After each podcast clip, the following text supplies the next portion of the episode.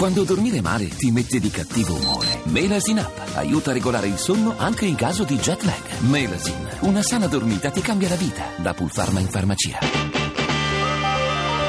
RAI GR1 Si riapre la questione delle pensioni. Il governo dice che ci sono. La generazione anni 80 con diversi buchi contributivi rischia di andare in pensione non prima dei 75 anni. Sicuramente ci sono margini per ragionare sia sugli strumenti che sugli incentivi in modo tale da migliorare le opportunità sia per chi sta per andare in pensione sia per chi deve entrare nel mercato del lavoro. Dato il livello della disoccupazione giovanile, il fatto che rischiamo di avere delle intere generazioni perdute all'interno del nostro paese, penso che sia molto importante fare questa operazione a tempi stretti.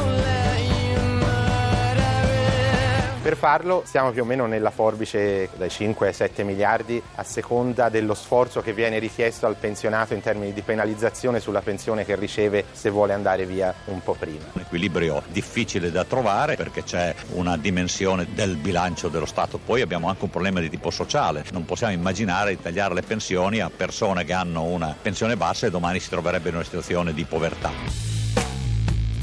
Nelle buste arancioni dell'Inps un futuro a tinte fosche. La comunicazione che i primi 150.000 lavoratori riceveranno questa settimana metterà nero su bianco quella allarmante realtà già anticipata da tempo dal presidente dell'Istituto Previdenziale Boeri. Per milioni di contribuenti ancora tanti anni di lavoro e a fine corsa un assegno misero. Il punto debole di tutto il sistema i 36 anni di oggi e di generazione perduta aveva già parlato qualche giorno fa il presidente della BCE Draghi. Percorre correre ai ripari finché sia in tempo, il governo torna a pensare alla flessibilità. Abbiamo sentito il ministro Padoan, uscite anticipate oggi e più ricambio sul mercato del lavoro. Fino a 7 miliardi da mettere sul piatto, secondo il sottosegretario Nannicini, e un sottile punto di equilibrio da trovare, avverte il ministro Poletti, tra la stabilità sociale e quella dei conti pubblici. Praticamente un rebus per solutori esperti.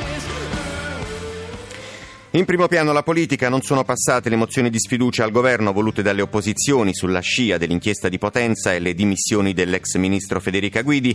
Dall'estero la corsa alla Casa Bianca, a New York trionfano Clinton e Trump, il miliardario repubblicano sbaraglia gli avversari.